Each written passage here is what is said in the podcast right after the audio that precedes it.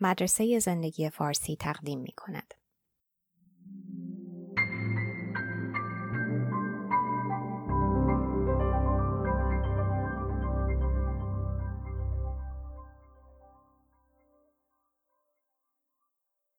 ترجمه و صدا دکتر ایمان فانی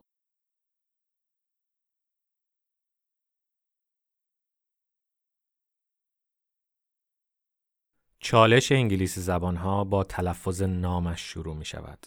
بخش اول مثل نی تلفظ می شود و بخش دوم چه. نی چه. سپس باید از جملات غیرعادی و بحثانگیزش عبور کنیم.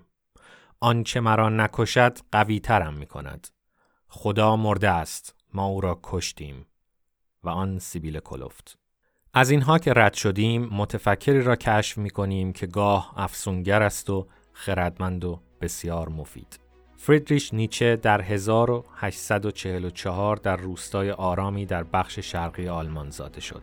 جایی که پدرش کشیش بود. در مدرسه و دانشگاه استثنایی بود و در زبان یونانی باستان چنان درخشید که در دانشگاه بازل در بیست و چند سالگی به استادی رسید. ولی زندگی حرفه‌ایش به جایی نرسید. از دست همکاران دانشگاهی به جان آمد. کارش را رها کرد به سیلز ماریا در کوههای آلب در سوئیس رفت جایی که در سکوت زندگی و روی شاهکارهایش کار کرد.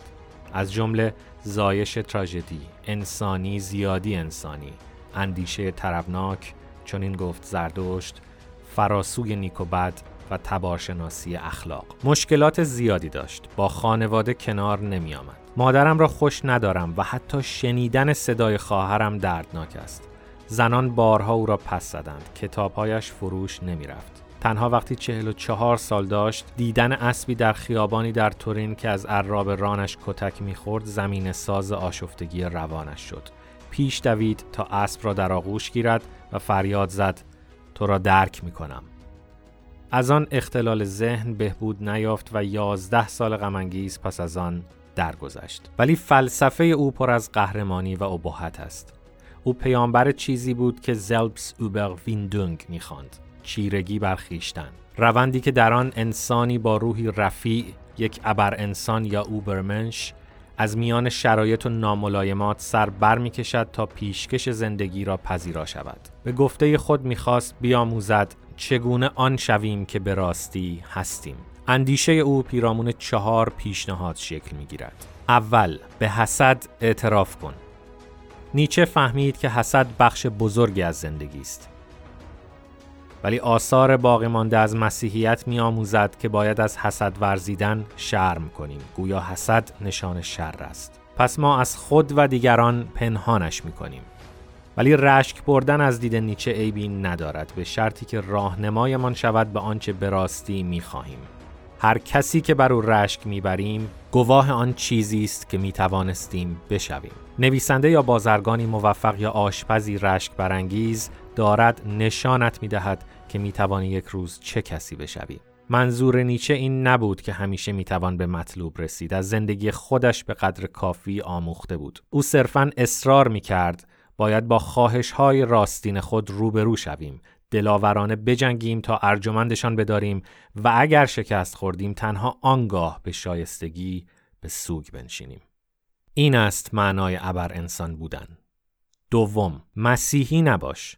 نیچه درباره مسیحیت سخنان تندی برای گفتن داشت. در تمام انجیل تنها یک تن سزاوار گرامی داشته است. پیلاتس فرماندار رومی که مسیح را مصلوب کرد. این از آن حرفهای گذاف است ولی منظور واقعی او ظریفتر است. او مسیحیت را ناخوش می داشت زیرا مردم را در برابر حسادتشان حفظ می کرد. در روایت نیچه مسیحیت در اواخر امپراتوری روم از ذهن بردگانی کمرو سر برآورد که دلش را نداشتند تا به آنچه واقعا می‌خواستند دست بیندازند پس به دامان فلسفه آویختند که از بزدلیشان فضیلت بسازد او این را وجدان برده ها نامید سکاون مغل. مسیحیان که او گستاخانه دیهرده یا گله ها مینامید آرزو داشتند به اجزای کامیابی های واقعی برسند. مثلا مقام، سکس، کمال در خرد یا خلاقیت. ولی بی تر از آن بودند که به آن دست یابند. پس مرامی منافقانه از خود درآوردند تا از چیزی که می‌خواستند ولی ضعیفتر از جنگیدن برایش بودند براعت جویند و چیزهایی را ستودند که نمی‌خواستند ولی دست بر غذا داشتند.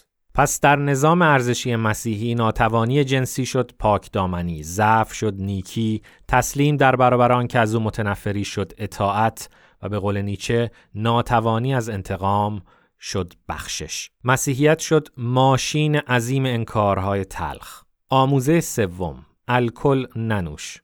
نیچه خود تنها آب می نوشید و در جای نوشیدنی خاص شیر. او معتقد بود ما هم باید چنین کنیم. او نمی‌خواست دستور تغذیه نامتعارفی داده باشد بلکه این اندیشه در دل فلسفه او جا می‌گیرد آنطور که در اعلامیهاش گنجانید دو مخدر بزرگ در تمدن اروپایی وجود داشته است مسیحیت و الکل او به همان دلیل از الکل متنفر بود که مسیحیت را بد می داشت زیرا هر دو درد را بیحس می کنند و اطمینان می دهند که اوضاع همینطوری خوب است و اراده تغییر و بهبود را می کشند.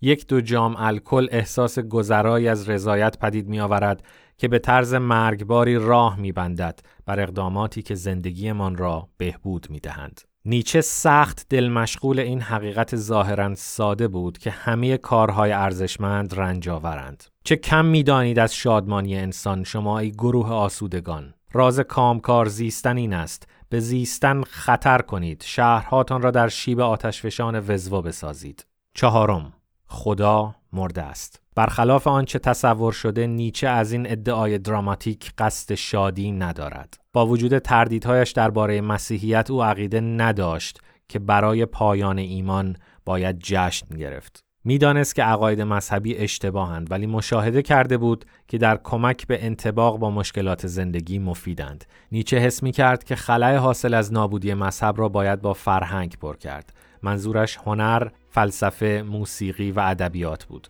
فرهنگ باید جانشین کتاب مقدس شود. با این وجود او سخت درباره رویکرد زمانش به فرهنگ تردید داشت. او معتقد بود دانشگاه ها علوم انسانی را با تبدیل به دروس خشک آکادمیک کشتند به جای آنکه از آنها راهنمایی برای زندگی بسازند مقصودی که همیشه داشتند او درام تراژیک یونان را برای اهداف کاربردی و درمانی تحسین می کرد زیرا فرصتی بود برای تسکیه و پاکسازی و آموزش اخلاقی. آرزو داشت زمانه خودش هم به همان اندازه بلند پرواز باشد. دعوت می کرد به اصلاحاتی که در آن مردمی که تازه از بحران نابودی ایمان آگاه شدند این خلع را با فلسفه و هنر پر کنند. نیچه فکر می کرد هر زمانه چالش روانشناختی خاص خودش را دارد و وظیفه فیلسوف شناسایی و حل و فصل آنهاست. از نظر او قرن 19 تحت تاثیر دو ضربه گیج می خورد. دموکراسی در مقیاس وسیع و الهاد و لامذهبی اولی تهدید می کرد تا صد از جلوی تنداب حسادت های حزم نشده بردارد دومی انسانها را بی راهنما و بی وجدان رها می کرد در ارتباط با هر دو چالش نیچه راهنمای شگفتانگیز محبوب و سیبیل از بناگوش در رفته ما باقی خواهد ماند.